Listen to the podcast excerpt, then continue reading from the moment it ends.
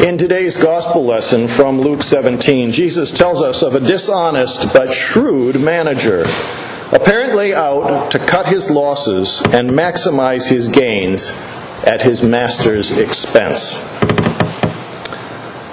The parable seems to be going fine until we get to verses 8 and 9. We expect the master, or at least Jesus, to say something like, You thought you could pull the wool over my eyes and discount my bills, you conniving thief followed by an unpleasant comeuppance from the manager. For the manager.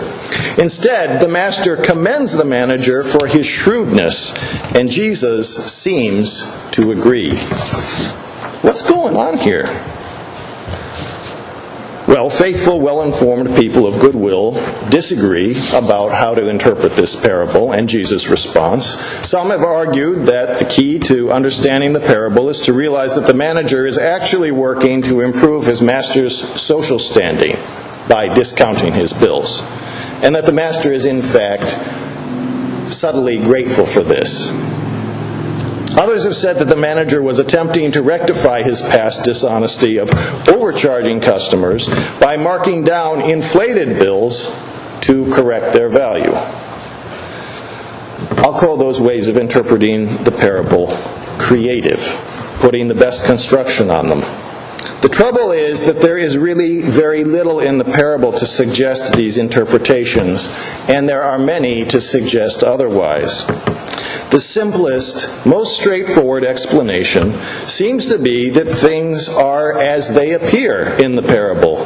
The manager, having been given his notice, is himself trying to gain favor with his neighbors and assure his future by discounting their bills without any kind of authorization. And about this, Jesus says, the children of this world are more shrewd in dealing with their own generation than the children of light. Neither the master nor Jesus commend the manager's dishonesty. Jesus does not present the dishonest manager as a model to be emulated, except in one respect. Even the children of this world, says Jesus, even the unrighteous, like this man, and the self serving, like he is, are at least wise enough to convert what will soon be of no value, that is, his master's credit, into something with future worth, that is, his neighbor's gratitude. At least the manager, dishonest though he is, discerns and desires that which is of lasting value, and he takes steps to get it. Luke and the other Gospels are full of similar stories in which people are faced with a choice between treasure in the present age and that in the age to come, or in the kingdom of the world versus the kingdom of heaven. Think of them. The story of the rich young ruler, the parables of the rich man who built extra barns for himself and then died suddenly, the parable of the ten talents, or of the treasure hidden in a field, and of the pearl of great price, in which people sell all that they have to obtain something of greater value. And so, in verse 9 of today's gospel lesson, Jesus tells his disciples to make friends for themselves by means of unrighteous wealth, so that, when it fails, they may have received their newly acquired lasting reward. Given the frequent association of wealth with dishonesty or unrighteousness in the Gospel of Luke, Jesus seems to urge his disciples to exchange that perishable treasure of this age, one reason money is sometimes called filthy lucre, for the treasure that will hold its value in the age to come. Many of us are familiar with similar exchanges. When managing our money, for example, we exchange it for things more valuable than the paper it's written on for food, clothing, shelter, education, maybe investments for or in a business, commodities, or perhaps a retirement fund. Money only has value insofar as it can bring us these other things. It's a tool rather than an object in itself. Today's parable reminded me of two instances in my own life. The first was going over to my Tante Lisa's house when I was growing up in Detroit and being handed wads of cash in the form of Deutschmark from the German Weimar Republic after World War I. Tante Lisa, who's not actually my tante or aunt, but my grandmother's best friend, had lived in Germany at that time of widespread poverty and high inflation.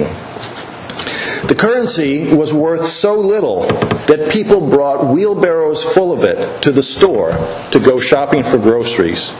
And they did that as soon as they were paid to minimize its inevitable rapid depreciation. So she saved some of it and gave us kids a few million mark from time to time. In fact, I think she may have traded us for a quarter in exchange.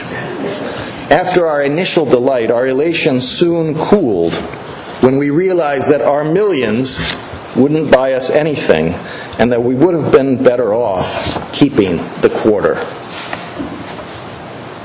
The second instance was growing up in British colonial Hong Kong in the 1980s, before the liberalization of mainland China's economy. At that time, there were essentially two economies in China one that ran on local currency that could only be used to purchase limited quantities of scarce, often low quality, domestically produced goods, and another currency that ran, and another economy that ran on foreign currency, which could buy just about anything at varying degrees of legality. When people traveled to Hong Kong from the mainland, they were greeted by locals eager to exchange their goods or local currency for foreign products and foreign currency at prices far more favorable than the official exchange rate. In his exhortation following the parable of the dishonest manager, Jesus compares the currencies of two kingdoms the kingdom of the world and the kingdom of God. The dishonest manager converted what he knew he couldn't keep into what he knew he couldn't lose.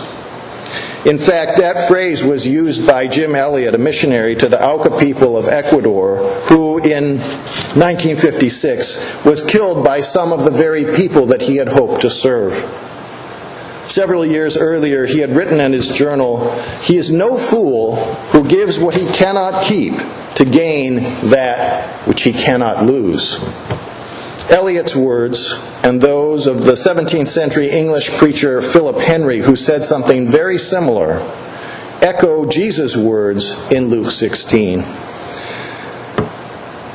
What we should not take away from our gospel lesson is the idea that we can pay God or the church for a place in God's kingdom with money or with good deeds or with any kind of votive offering. Instead, Jesus invites us to desire wealth that is of lasting value, to exchange our priorities for His priorities, to live a life of discipleship rather than merely chasing our fleeting fancies. Many of us are familiar with the passage from C.S. Lewis's address, The Weight of Glory, about desire for reward familiar because I've used it a lot of times in past sermons. But it's germane here and worth recalling. Lewis wrote, Indeed, if we consider the unblushing promises of reward and the staggering nature of the rewards promised in the Gospels, it would seem that our Lord finds our desires not too strong, but too weak. We are half hearted creatures fooling about with drink and sex and ambition when infinite joy is offered to us. Like an ignorant child who wants to go on making mud pies in a slum because he cannot imagine what is meant by the offer of a holiday at the sea. We are far too easily pleased. End quote. Lewis does not scorn drink or sex or money. They are gifts of God that are blessings when pursued not as ends in themselves, but when they are received and used with thanksgiving in lives committed to the one who gives us every good thing. We cannot serve God and money. The good news is that God has given us an imperishable inheritance of salvation. And to that we can respond in gratitude, heeding Jesus' words and the unrighteous manager's example in Luke 16, and using money and our other gifts to serve God. And we can start by discerning, usually by asking, desiring, and pursuing what is best for our neighbor, confident that God will take care of us.